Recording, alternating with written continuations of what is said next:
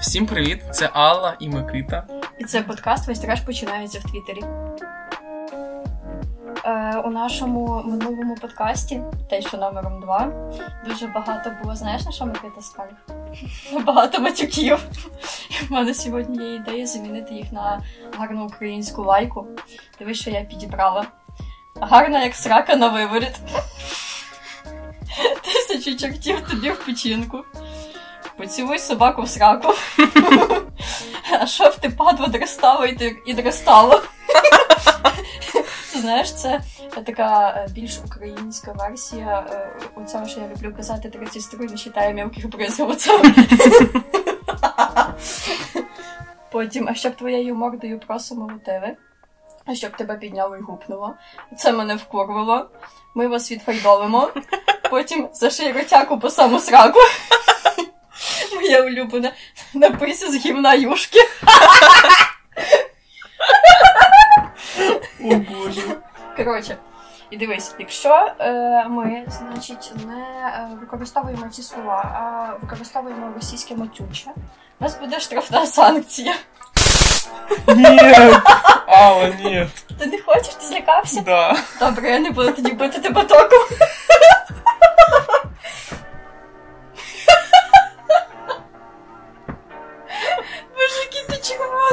Ти правда думаю, подобить трусок.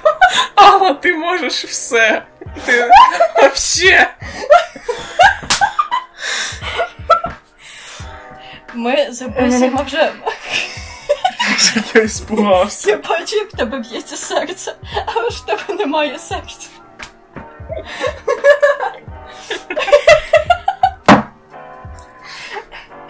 Я подивився водою. Загалом, у мене пропозиція до тебе сьогодні. Можна я відкашляюсь після такого. Ой, Боже. Боже, який він переляканий, я не можу. А ти прикинь, я його шукала перед цим півгодини. Ти навіть міг не усвідомлювати, що тебе сьогодні замочать. Боже, яке воно червоне. Загалом, що я хочу? Я тобі пропоную заміняти оце от все, що було в минулому подкасті, на гарну українську лайку. Бити током не обіцяю. Боже, як я трясе тепер. У нас маленька перерва. Перекура.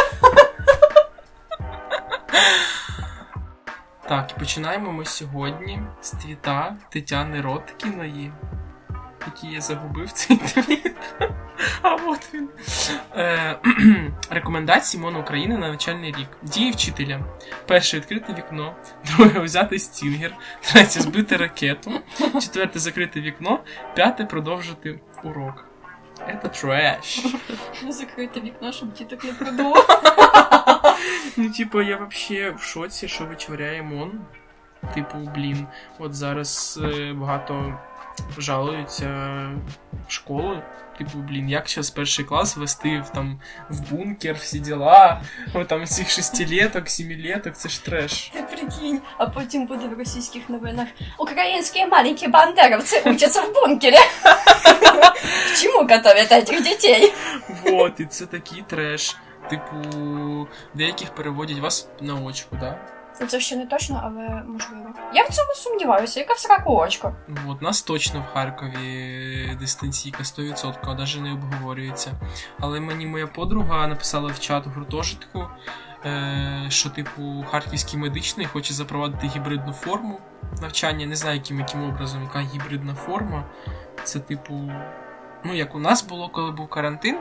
Типу, у нас половина тижня ми ходили, ми були на парах онлайн, і половина тижня у нас були, типу, очні. Ну, це змішана форма навчання. Вот. А що таке гібридна, я не знаю. Це вже щось нове. Може, вони мають на увазі також, типу, змішана форма навчання, просто вона в них по-іншому називається. Можливо, я не знаю. Але гібридна форма навчання, я такого ніколи не чула. Але, можливо, це саме те, що буде запроваджено в більшості медичних університетів.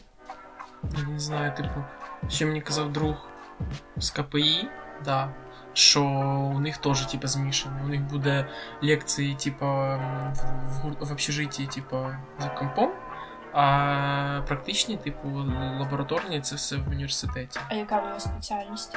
Комп'ютерні науки. Ну, дивись, якщо типу спеціальність, яка вимагає присутність в аудиторії, ну я такою спеціальністю вважаю там, наприклад, хіміків, ну нехай біологів, там лікарів, ну кому потрібно, що знаєш, так вживу, скажімо, пощупати і провести тоді так, але ну, я не знаю, просто дуже небезпечно з огляду на те, з ким ми воюємо, а ми воюємо з оркостанцями. Я не знаю, дуже стрьомно. Ось це ось змішане, особливо у тих спеціальностях, для яких немає такої якоїсь нагальної підстави для виходу. Наприклад, ми чудово адаптовували більшість дисциплін, які потрібно було проводити як в аудиторії. Ми їх просто прекрасним чином адаптували до онлайну. Ми навіть не очікували, що так вийде, але вийшло дуже круто адаптувати дисципліну і дуже, ну я би сказала, навіть дуже ефективно ми її вивчили. Ну, у нас інженерія програмного забезпечення взагалі не знає, за чим нас виводить навіть в мирний час в університет. Типа ми там сидимо, просто туди приходимо і там вже типу програмуємо. Просто перед преподами. Вот, але я не знаю. От те, що типу, мене саме просто буває, що це дітей, типу, заставляють першокласників виходити наочно в школу. Вибачайте мене.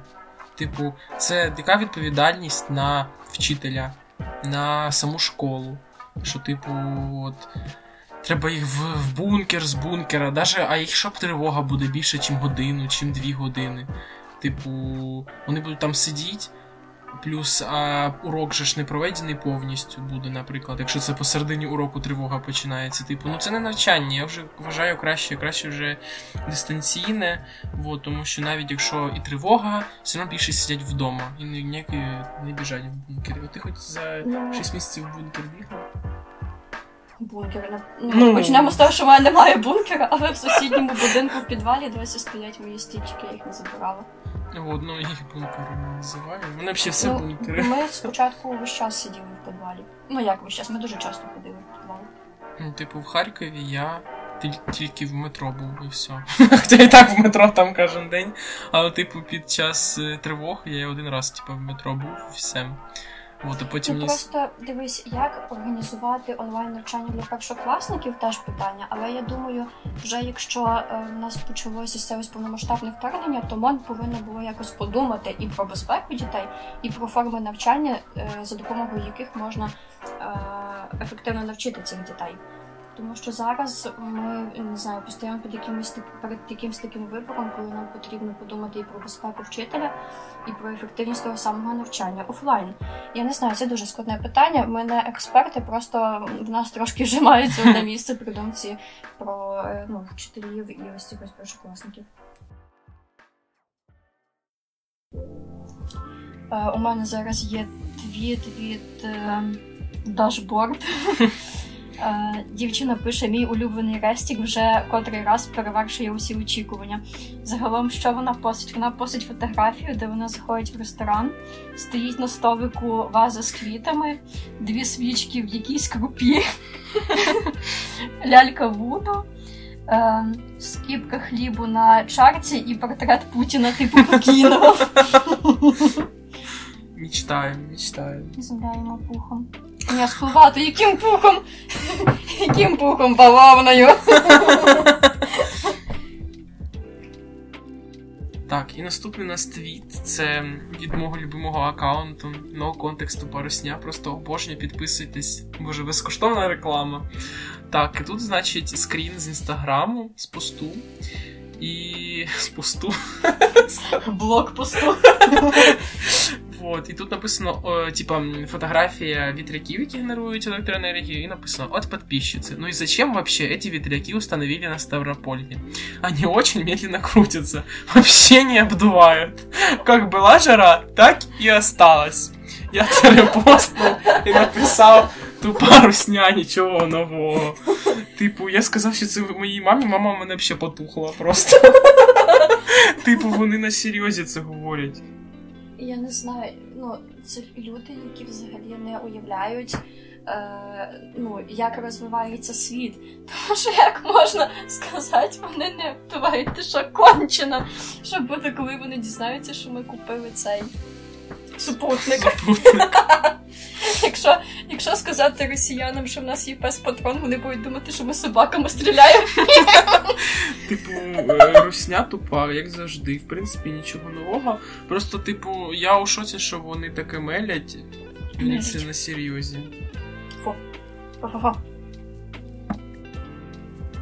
У нас є твіт від Антона Тимошенка, який він написав, наскільки я розумію, одразу після виходу інтерв'ю Арестовича у Гордона, або Гордона у Арестовича, як це виглядало. Він пише, згідно з опитуваннями, Володимир Зеленський подобається 88% респондентів, Олексій Арестович 65%, дабл чізбургер 76%, чисті речі 93%. Про це свідчать дані Центру Демократичних Атюдів. Отже, у другому турі президентських виборів можуть зустрітися Зеленський і Тайт.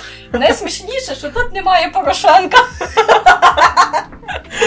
Загалом, мене дуже насмішили люди, які почали десь писати там в Твіттері, на Ютубі під даним інтерв'ю, що типу, о боже, куди Арестович збирається йти в президенти, що це буде? Товариство, я би вас зрозуміла, якби ви жили на Росії, але ви живете в Україні. Тут, аби стати президентом, потрібно, щоб тебе обрали. Просто не голосуйте. Можна взагалі, дивіться, якщо я теж хочу бути в телеку, як Арестович, якщо я теж вмію багато гарно трендіти, якщо я теж можу нести якісь бред. Гарно трендить. А я гарно, дякую. Ти, Алла, ти гарно трендиш? Принижено. Загалом, я можу теж йти в президенти, але я не хочу змагатися з Тайдом. Алла і Гала. А ти могла б познайомитися з ким? Позмагатися, не знаю, там з живчиком, з кока-колою. Але я давно вже не живчик. Боже, мені кажеться, проти живчика взагалі немає, якби ніхто не виграє проти живчика. Отак от ти мене принизив. Да. Ще скажи, що ти так принизив нашого нинішнього отамана. Слухай, то я можу подати в СБУ на тебе за зрадоньку? Ні, давай. Давай. Ну давай, скажи, що ти хотів, поки в тебе ще є свобода слова. Це буде батл Зеленський проти Алли. Хто виграє? Добре, що не Алла проти Гали. Алла, три каплі ваших... Ні, не три каплі крові русні. І ми очистимо цей світ. Так, зараз у нас рекламна вставочка.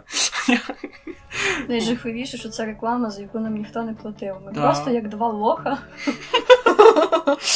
Я обожнюю, я просто рекламую, це аккаунт фейковий. Ні, ладно, вони фейкові, тому не Юлія Володимирівна найде. Це аккаунт, який називається Зубожінка.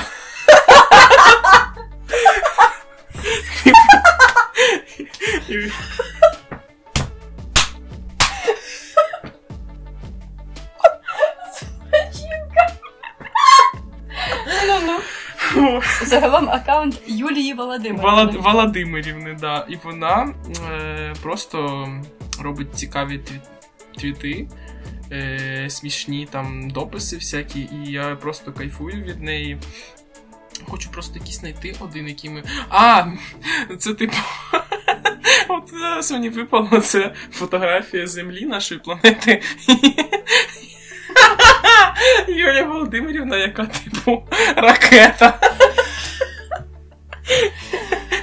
І типу вона написала супутникове зубожіння. Це типу відсилочка на супутник куплений. Супутникове зубожіння. Найсмішніше це те, що, знаєш, в Юлії Володимирівні настільки палає, що вона може облетіти планету. Просто це полум'я в неї під нами. Або вона там... Як ви це слухаєте, там, Боже? Або вона там пише, наприклад, Притула, дай координати, із супутника запускаю, а там не... Типу, це так... Типу, це смішно. І ще вона... Боже, що вона ще прикольно зараз? Мені подобався той фіт, де вона і ззаду по неї... позаду неї там жіночка така на сходах, вона така, що за зуба жінка. Це типу фотографія там, де вона від... Типу, я не знаю, що це за жіночка, мені кажеться, знаєш, як це... Ні, це якась без поняття. І тут буде прифотошоплена Тимошенко, яка стоїть. Вот. І написала вона, що це за стара, некрасива жінка. Позаду. Це в дужках. Позаду. Вот. Будь попереду. І на фотографії ще написано «Стоїмо, грусні, пизда». Ти знаєш, про що я зараз подумала? Було би класно створити аккаунт, який буде... Чого вона на коліна? Що це таке? Я не знаю. «Стоїмо, AirPods випав із вуха». І тут просто людина на колінах стоїть, рачки. Ладно. Боже. Було би класно зараз створити якийсь такий аккаунт, який буде називатися Юлія Володимирівна. Та не задихайся до сьогодні. І буде називатися Юлія Володимирівна, і на ньому будуть створюватися різноманітні такі фразочки по типу оці, знаєш, які раніше колись всі постили в статус ВКонтакті, типу, але мовою Юлії Володимирівни. Наприклад, якщо тобі плюють в спину, значить ти попереду, а криси позаду. Ось це, типу, мирний Рошен буде. І, типу, фотографія теж Тимошенко, коли стоїть на площі Свободи в Харкові. І написала, хто це зробив? Ні, типу, а да, це ж Порошенко з Тимошенко, вони ж... Ну, типу, ну, якби... А ти уяви, який у них був би батл на стадіоні. Порошенко, ти позаду, тому що я попереду. Боженьки. Це треш. Така розумна жінка, як Юлія Володимирівна, завжди буде попереду. Так, і наступний твіт у нас це від Сергія Стерненка. І він написав, кому що, а дегенератам тільки дай поблизити свого ідола та повоювати проти українців. І тут написано якийсь просто скрін твіта, і написано: мій маніфест, русняні люди, Зеленський нездара, Порошенко найкращий президент, хто ж, блядь, не...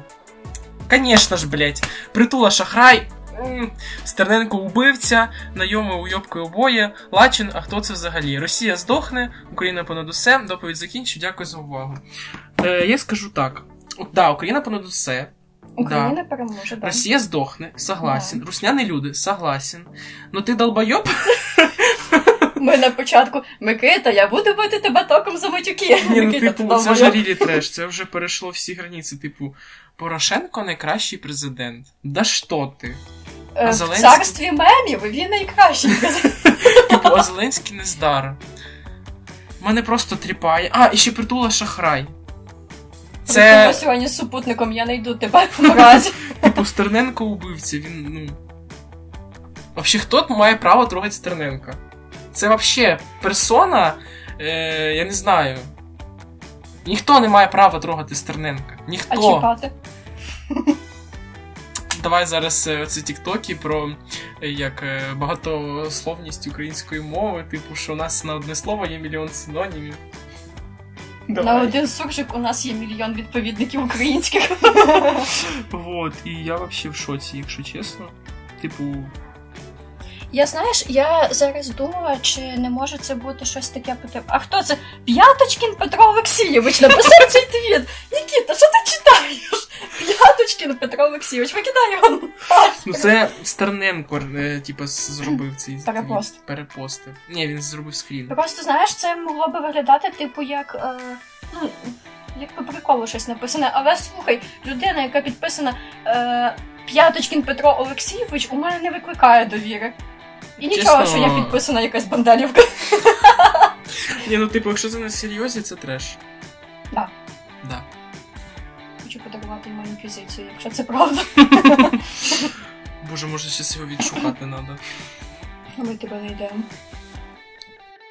Ми його знайшли. І це не серйозі. Типу, він там гілі всіх обсирає, всі погані, блядь, а він самий лучший. І знову матюки, я не можу. І знову матюки, Микита. На що ми можемо... Ладно, ми вже не можемо ні на що це замінити. Просто заший рота по саму сраку. Так, взагалі-то я цей раз менше матюкався. Ну так. Да. На 98%, до речі, менше. Я сподіваюся, мало людей слухали другий епізод. Ні, зараз всі не біжать слухати другий епізод. У мене ще є твіт від Макса Щербина, який пише: рівень дегенеративності мого гумору роз'їбатися, що Лукашенка називають пюрером.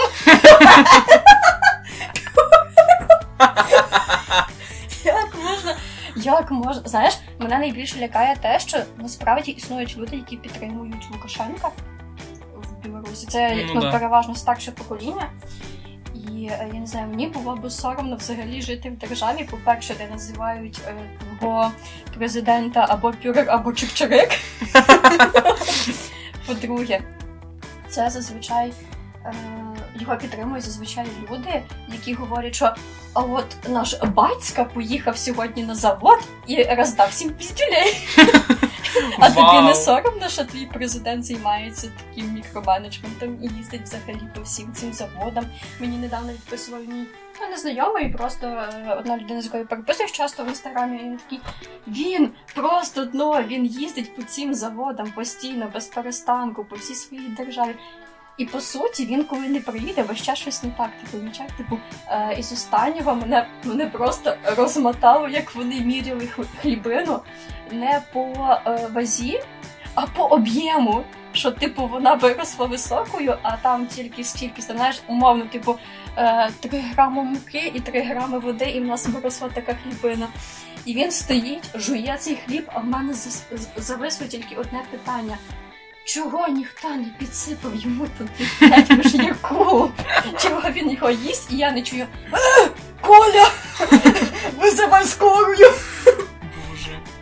Це треш. Лукашенко вообще, я не знаю, він норм? Ні, чого ти запитаєш? Це ж чик-чирик. Так, а саме головне, ми ж колись всі думали, що він офігенний самий президент іменно з країн Східної Європи. Ми так думали, коли не думали. А потім як в 20-му різко так. Оп! І все. А знаєш, мене найбільше лякало, що деякі представники старшого покоління, яких я знаю, вони говорили, що під час ось цих ось революцій у Білорусі, вони говорили, що а що ця молодіж виступає, що їм не подобається, Лукашенко нормальний взагалі президент, він всіх тримає в кулаку. Алло, їх пиздять насмерть на вулиці, а вони такі: зато він тримає порядок. І це переважно говорять люди, які досі дрочать на совок. Ну не те, щоб на совок. На Радянський Союз. Боже, це... Ні, я раді був... Ти бачиш, як б'ють молоде покоління, і ти кажеш, що це нормально, він тримає всіх в кулаку, це ненормально. Ви підтримуєте ось такі ось режими, а потім ви дивуєтеся, чому Білорусь і Путін, і Росія починають лізти на Україну.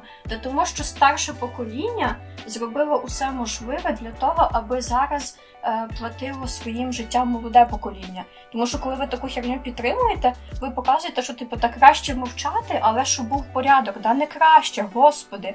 Включіть трошки свою лобну цю долю кори головного мозку, цей неокортекс, ви ж українці, у вас він розвинений, це в росіяни ніхіра не розвивається, боже. Продовжую, я не можу. Ой. Боже, мене якраз, поки ти говорила, мене про Казахстан було, таке... що казахстанці ж змогли тоді добитися, коли в них була в 21-му якісь були, помниш, зимою? Щось таке згадую. І вони тоді змогли чогось добитися, але не пам'ятаю, що вони добивались. Там теж були, били всіх по вулиці. Просто коли люди насправді усвідомлять те, що свободу можна здобути тільки в боротьбі, вони зрозуміють, чому молоде покоління бореться. А поки ви сидите і «Ой, а в Совєтському Союзі у нас був хліб по 3 копійки». І що, тобі нормально жилося? Ти не бачив нічого, окрім 4 стін? Довбнюти, господи! А в Совєтському Союзі у нас було все. Можна було стати в чергу на квартиру і простоять там 350 років і вмерти, блядь, в тій черзі. Я не можу. Зато ти платиш квартиру. Ні, а я пам'ятаю, казали ж, що от я щас стану в чергу, помру, і моїм дітям буде квартира, так ви думали, звичайно, про майбутнє покоління. А те, що зараз молодь, переважно люди, яким по 20 років помирають, це нормально. До речі, в нас було замовлення на нашому бекеті, і потрібно було створити ескіз. Бекет, ми вам дамо сивочку, це неймовірний магазин шоколів ручної роботи, в якому я художник, до речі, та така скромна, а руки які звуть або. Загалом, у нас було замовлення на ескіз, де потрібно було намалювати портрет Левка Лук'янця. У мене є така, я не знаю, чи це моя перевага, чи це мій недолік, але у мене ніколи не вийде адекватним портрет людини, про яку я не начитаюся достатньо. Навіть якщо я щось про нього знаю, мені все одно не йде от, малювати, робити якусь ілюстрацію, воно не виходить. Я дивилася одне із останніх інтерв'ю Левка Лук'янця. Нагадаю, можливо, хтось забув, Левко Лук'янець – це автор акту про проголошення незалежності України. Я дивилася його інтерв'ю, він був інтерв'ю, по-моєму, 2017 року. Так, його запитала журналістка, чи задоволені ви тим, як зараз виглядає незалежна Україна, за яку ви боролися. Тому що, до речі, він був радянською владою засуджений до смертної кари, але потім йому цей вирок замінили на 27 років тюрми. Він говорить, ви знаєте, я відповідаю на питання, чи він задоволений тим, як виглядає зараз незалежна Україна. Він каже, насправді не зовсім, але коли ми боролися за неї, ми не думали про те, якою вона буде. Ми думали, як нам боротися і далі, бо ми розуміли, що в нас заберуть цю незалежність. І коли ти усвідомлюєш, ну ось в мене є зараз таке відчуття, що мені 20, я молоде покоління, яке, можливо, не виправдовує ось цих ось тортур людини, яка провела 27 років у радянських цих таборах. І ти просто думаєш, можливо, ми десь мало боремося, можливо, ще десь, але ні, українці кожного дня роблять якийсь новий і новий подвиг.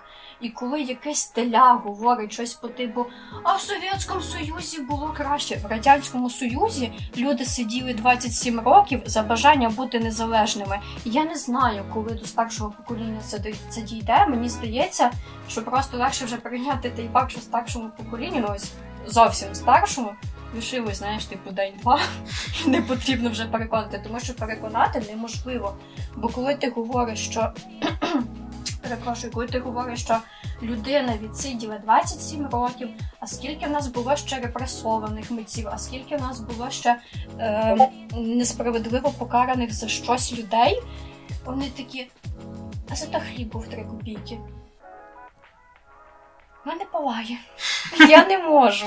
Я поки робила цей портрет, і потім, знаєш, ну як сніжним таким шаром, я роблю портрет, потім я десь читаю, що хтось захищає Лукашенка, це я читала, я влізла в білоруські пабліки, це була помилка, але хтось захищає Лукашенка, потім ще якась тупа дрозда пише, що та давайте вже віддамо там той Донбас нашу, він нам, стільки людей помирає. Слухай сюди, кобила, ніхто нічого не віддасть. Тому що якщо ти не усвідомлюєш того, що якщо Росія прийде і забере ось цю ось частину твоєї території, ти не врятуєш цим людей. Ти помреш наступного ж дня. Тому що мета Росії – це знищити українців повністю. І коли ось це ось говорять, в мене є враження, що люди просто не знають історії, тому що якщо ось так ось повернутися і подумати, окей, вони приходять, вони забирають, вони будуть зачищати знову територію, вони будуть зачищати все під себе. Так само, як було, ми можемо звернутися, наприклад, коли була битва в Батурині, і у нас було скільки, по-моєму, чи 13, чи 15, я можу помилятися, вирізаних тисяч українців, коли в нас просто річка Сейм перетворилася на таке криваве месиво. І зараз якась тупа кобила буде говорити, а давайте віддамо цю територію нашу, щоб люди вмирали. Так ти ж береш наступного ж дня. Ні, мене взагалі біситься формулювання, типу віддавати так звані ДНР, ЛНР, типу Крим, щоб вони від нас відчепилися. Типу, так не буде, вони будуть до останнього. Поки вони, да, як сказала Алла, не повибивають, не повирізають всіх українців. Да, і взагалі, ну, мені дуже важко говорити з такими людьми, що всім доводити. Ось ця ось думка, давайте віддамо свою територію, давайте, віддай свій будинок їм, давай, скажи, пацани, живіть, що ви? Да. Ну, типу, для мене люди, які захищають Собор, захищають Лукашенка, захищають росіян, тягнуть російських лібералів у наше суспільство, хоча які вони в сраку ліберали. Потім, які говорять, що потрібно віддати свою територію. Для мене це не люди, для мене це така маргінальна частина суспільства, яку потрібно просто видавити з України. Боже, і виходить, що я жорстока. Ні, я просто бажаю смерті всім негідним жити. Так, а наступний твіт у нас від аккаунту «Агресивна лесбійка». Та що, не смішно, Алла! Агресивна лесбійка. Так, і тут, значить, капсом «блядь» і скрін з телеграм-переписки. І написано: ти, певно, не розумієш, що таке війна, нас ракети над містом літають, алло, я маю любити росіян. І тут це любима фраза. Но я же не стріляла! Просто мені дуже комічно з того, що росіяни постійно говорять про те, що ну, не всі ж русські вбивають. Так, це факт, не усі росіяни вбивають, але відповідальність бажано смертно. За це повинен понести кожен росіянин. Справедливо, більш ніж. Ну так чому вони не допомагають? Вони допомагають добре, тому що не платять податки. Все. З податків відведуть ці гроші на війну. Боже...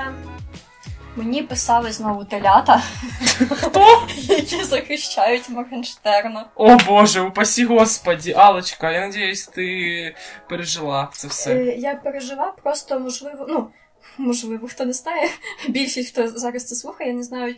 Я дуже часто виступаю проти... Я постійно, я всіх задовбую в інстаграмі тим, що не потрібно слухати російської музики. Молодець. Тим, що не потрібно допомагати росіянам фінансувати цю війну. Я не знаю, скільки... Мені здається, якщо мені це вже доводиться пояснювати в соте, то люди, які мені це пояснюють, це ще одна така частина суспільства, яку потрібно просто маргіналізувати і все на цьому. Загалом мені недавно знову писали, мала діалог такий в інстаграмі, під постом про те, чому не можна слухати російську музику. Я вже бачила більше сотні таких постів, і їх продовжують і продовжують робити, а це означає тільки одне, що це досі, бляха, актуально. І один чоловік написав, що, типу, боже, я боюся, що зараз налетять ось ці ось захисники Моргенштерна і будуть говорити, що він не платить Росії податки. Каже, я просто, чому я боюсь, тому що мені страшно від того, що досі існують такі люди. Йому відповідає якась жінка на це, що типу, та ну ви що, вже не існує таких людей, їх немає. Ну, невже ж до кого досі не доходить? На що я відповідаю, що позавчора ввечері у мене знову був парад дебілів у приватних повідомленнях, яким доводилось пояснювати, бо я вже просто видаляю ці чати, тут немає з ким говорити, де довелося пояснювати, що не можна все одно фінансувати війну, і як Моргенштерн фінансує війну, навіть якщо так вони говорять, не платить податків. Кажу, альо, він дає концерти в Росії. Порахуйте команду, якій потрібно сплатити за їх роботу, і що кожна виплата цій команді – це знову-таки податок. Ось, і я їй пишу, що типу, у мене знову був парад дебілів, ні, такі люди, на жаль, ще існують. І знаєш, що вона мені відповідає? Так это их выбор. Это их право, мы в свободной стране живем. А я просто сижу і думаю, що жити їй лишилося недовго, бо в мене так палало. І взагалі дуже багато людей насправді шатаплі там за Моргенштерна, за все тому подібне. Просто чому люди не усвідомлюють, що питання того, що ти слухаєш, якою мовою ти спілкуєшся і знаєш ти історію чи ні, це питання самоідентифікації з тим чи іншим народом. І недавно знову-таки був діалог про те, що мені розповідали, що те, що я слухаю Моргенштерна, не означає, що я не люблю Україну. Кажу, рибка ти моя, та без проблем. Але... ти не усвідомлюєш впливу російської а-ля культури на Україну, на українців в цілому, тому що Якщо я тобі скажу про трагічну смерть Івасюка, ти мене спитаєш, що це таке. І я розумію, що ти можеш цього не знати. Не знати не соромно. Соромно не хотіти знати і говорити, що Моргенштерн класний. Тому що нам постійно було насаджено те, що українська культура ніяка, і українська культура – це така собі ніша для смерті українця. Тобто, тому що українська культура постійно винищувалася росіянами. Коли ви тягнете цих кацапів у свій простір, ви просто-напросто себе ідентифікуєте з росіянами, і ви нівелюєте абсолютно усі подвиги українських митців, без страждання українських митців. Наприклад, ось я собі навіть занотувала те, про що хотіла сьогодні сказати. Підняти хочеться факт смерті Володимира Івасюка. Дуже страшно, що він зазнав цієї смерті навіть не у 30-х роках, не у 50-х. Він зазнав цієї смерті 1979 року. Якщо хтось не знає, загалом він є автором багатьох пісень, які співає Софія Ротару. Його вбили і його знайшли повішеним. Місяць його шукали, його знайшли повішеним у Брюховецькому лісі. І сумка, в якій він носив свої недописані твори, була викраденою. Ой, не викраденою, вона була пустою, тобто в сумці не було жодного твору. І потім Софієчка Ротару взяла свої манаточки і вмотала у Москву. І зараз знову-таки багато хто підіймає те, що Софія Ротару десь там щось допомагає, але мені особисто до спини, що вона там десь щось допомагає. І саме головне, вона вирішила допомагати спустя 6 місяців. Да. Що так різко появилось. Щось так в дупі закололо, і вона така, ой, потрібно допомогти. І розумієш, в чому проблема? Ось мені, наприклад, 20. Я нещодавно замислилася над тим, як я прийшла взагалі до цього факту про смерть Володимира Івасюка. Я замислилася над тим, що, а чому, коли я була малою, і в мене вдома десь звучала музика Яремчука або пісні Івасюка, я сиділа така, фу, що за крінж? І в мене було... І в мене в цей момент по телеку йшли якісь або російські передачі, там «Уральські пельмені», отаке от крутив новий канал, по-моєму, чи який, не пам'ятаю, хтось крутив. Да, мабуть. І я така думаю, а чого? Можливо, це має якийсь зв'язок. Коли я почала копати, я зрозуміла, що нам було насаджено те, що наша культура не має жодного значення. Нам було це насаджено. Навіть та сама тогочасна міліція, яка тоді була, на похороні Володимира Івасюка було близько 10 тисяч людей. І тогочасна поліція, уяви, скільки там було квітів, вінків, вони все викинули, абсолютно все, а люди в знак протесту продовжували нести, ще більше і більше. І от коли я замислила, що, я вважала довго, в дитинстві я думала, Яремчук, це якийсь крінж, який Івасюк, хто це взагалі такі? І ти розумієш, що навіть мозок малої дитини, наприклад, мене тоді, промивався російською а-ля культурою, де по телеку йшли якісь передачі про те, що такі дуже побутові, несмішні у них були жарти, які я сиділа і намагалася зрозуміти. Чого мене не били в голову, мені цікаво. Ось, і загалом, якщо так розібратися, то дуже багато що впливає на... усвідомлення українцями української культури.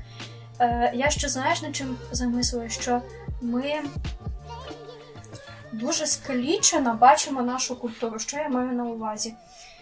Мені здається, що українці – це чи не єдина нація, яка взагалі має таке поняття в своїй культурі, не в своїй культурі, а взагалі таке новоутворення, яке ми називаємо шароварщина. Я зараз простілась незрозумілі віночки пластмасові, шаровари, яких ніхто не носив. Як я приперлася і до цього? Ти бачив, у мене тут стоїть почата картина, там, де козаки біжать. Я коли її почала малювати, я ж не можу намалювати козаків, просто як я їх собі уявляю.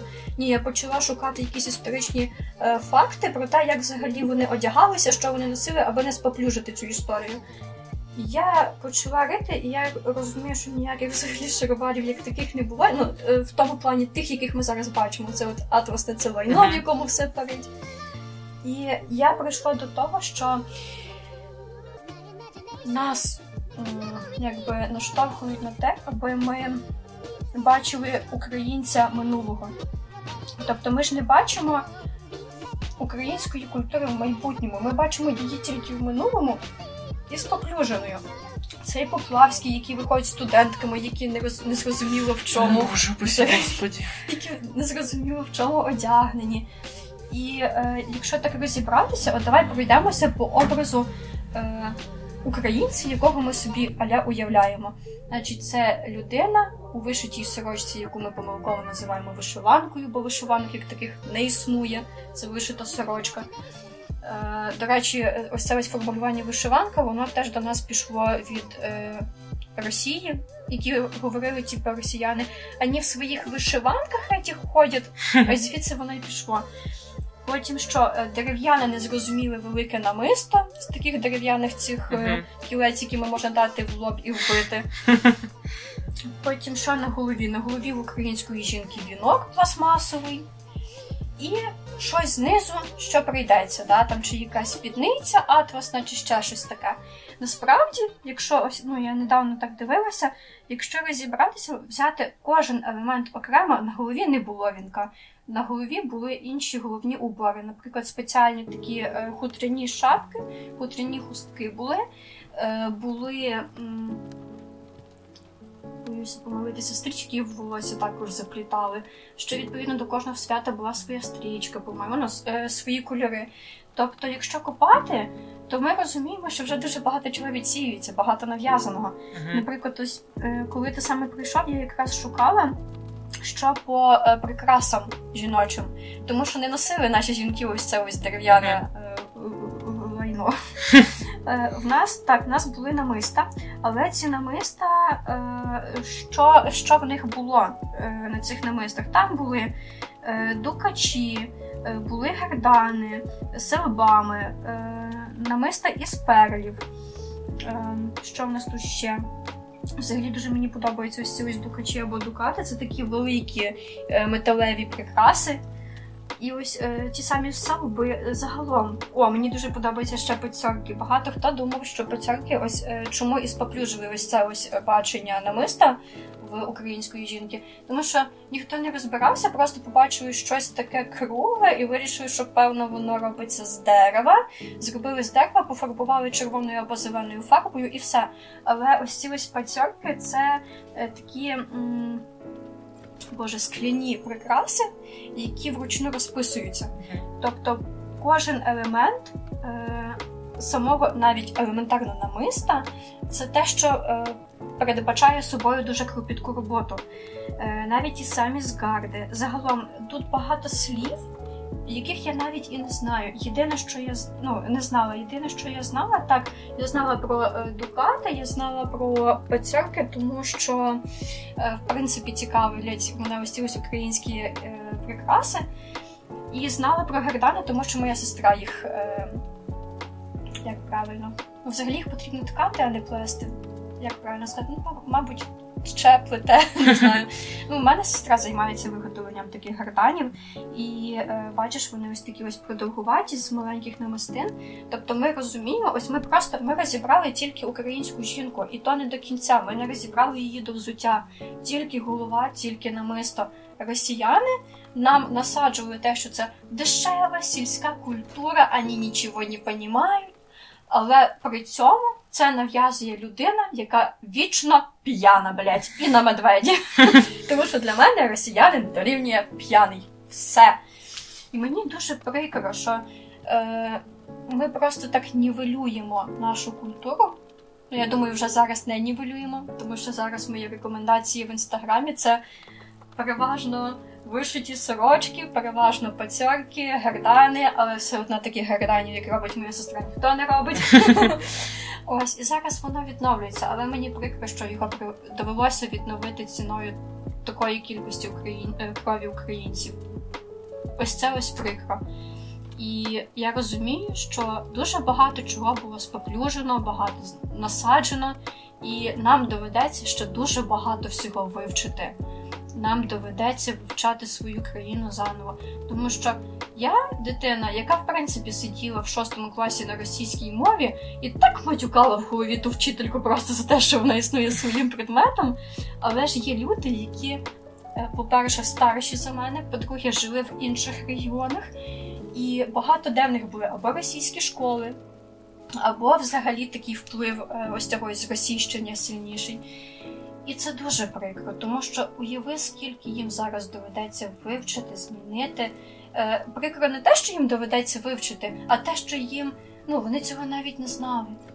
Типу, нам сказали, значить, дивіться, ось це ось корито лайна, це політика московського апарату, беріть.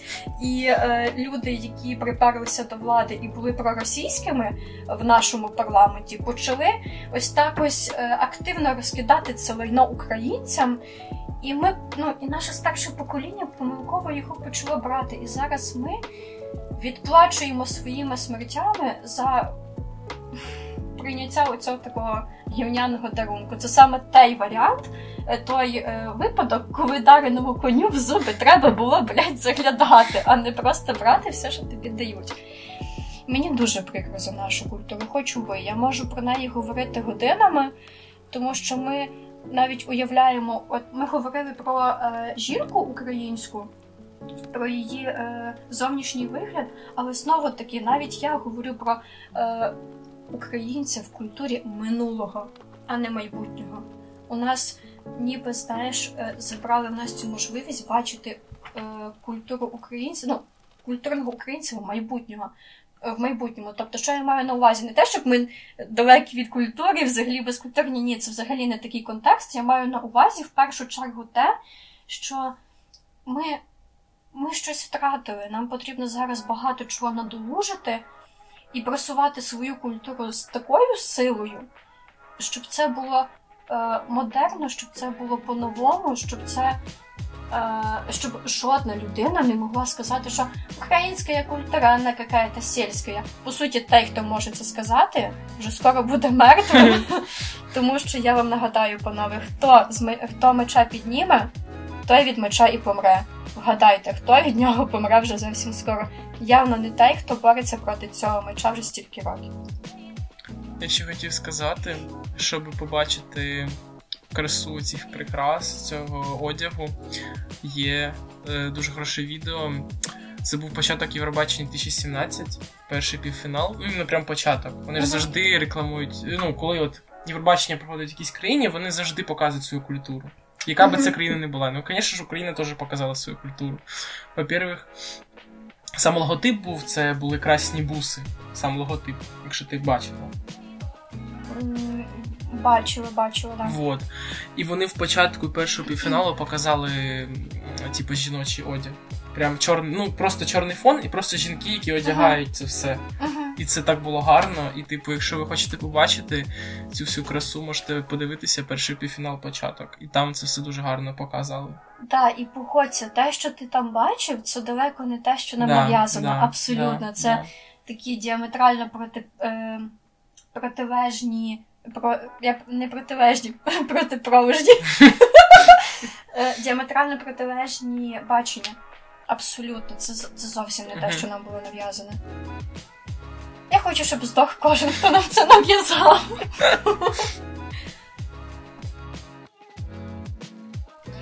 Панове, дивіться, в нас нещодавно було опитування, яким ви хочете бачити випуски 30 хвилин чи більше 30 хвилин. У нас наразі вже записано дуже багато, але я думаю, що це не буде для вас перешкодою, щоб це послухати, тому що сьогодні прям випуск, над яким я точно не буду сумніватися.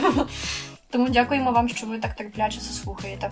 Так, ми хотіли закінчити тим, що сьогодні 18 серпня, і деякі оці 11-класнички поступають, і вони там першокурсники, і мені попався сьогодні твіт, я його знайшов чи ні. Коротше, пам'ятка першокурсникам України будь-якої форми навчання. Вот. Ну, конечно, там багато, там цільні такі от поради. Ну, давай від нас там, хай по дві поради. Саме головне, давай.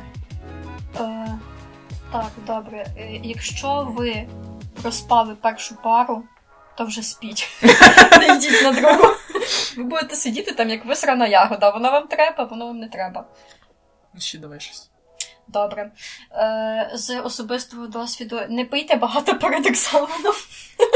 Я пам'ятаю, на першому курсі з дівчатами трохи довго посиділи ввечері. І я приходжу, а це була інформатика, а я ж в інформатиці такий могутній дуб. Я сиджу на тому екзамені, просто щось так інтуїтивно роблю, там клацаю, і до мене підходить викладачка, а я розумію, що їй краще до мене зараз не підходити. Так, а що я можу сказати? Але я його написала на 85 балів, я молодець. Я не знаю, типу... Давай щось по гуртожитку. По гуртожитку? О, якщо у вас сусіди в кімнаті зранку заучують екзамен, будь ласка, викиньте їх з кімнати нафіг. Якщо у вас є сусіди по кімнаті, яких ви з певних причин не любите, я вам рекомендую просто ставити на дзвінок Рамштайн, і хай він лупить з такою силою. Ну, якщо ви його слухаєте. Бо я, да, мені було в кайф. Боже, ще хочу сказати тих, хто буде все-таки очне навчання. Я обіцяю, ви подружитесь з тараканами. Це ваші будуть кенти, прямо всі. Вот. А ще я не знаю, типу, що... А я хотів щось сказати по університету іменно. Окей, згадую, я поки згадаю за тараканів. За тарганів. Ти сьогодні читав там якусь рекомендацію по тарганам, яких правильно вивести. Знаєте, як я їх виводила? Я просто одного вбила, на інших накричала, я їх більше не бачила тиждень. Я не знаю, типу, блін. Ви обирайте спеціальність, блін, яка Рілі подобається. Блін. З ким я спілкуюсь? Трястя, а не блін. Трястя. Того, що ви можете пожалкувати. От, типу, у нас багато є одногрупників, які, типу, сказали, мені не подобається ХПІ, тому я, і взагалі мені спеціальність не подобається, тому я буду переходити. А, ще на русській мові. На русській мові він це говорить, на російській. Типа, я не хочу тут учитися, тому що ХПІ, це треш, це крінж, і поэтому... Ну, нічого страшного, у них, в принципі, вже є варіант чемодан вокза в Росії. Ні, ну, ти... російською, алло, блядь. Ні, типу, просто, що поступати і потім казати, що університет це крінж. Ні, ви самі його вибираєте. Можливо, це просто було покладено занадто багато надій. Просто не бійтеся змінювати щось, якщо у вас є можливість змінити. Просто, типу, казати, що ці спеціальності це крінж. І треш, ви треш, сорі. Типу, ті спеціальності, це класно. Типу, ти займаєшся тим, від чого ти кайфуєш. Просто може бути така фігня, що... У мене трохи айтішніка. Лабораторні по айтішним спеціальностям це треш. Типу... У мене трохи айтішнік. Вот. Я не знаю, ще може бути порада, типу, блін. Якщо ви не хочете йти на пару, як сказала Алла, не йдіть. Але намагайтеся все одно багато не пропускати і відповідайте на семінарах. Шановні першокурсники, відповідайте на семінарах. Відповідайте, не бійтеся говорити. Дуже часто я не говорила те, що я думала, бо я думала, що це неправильно.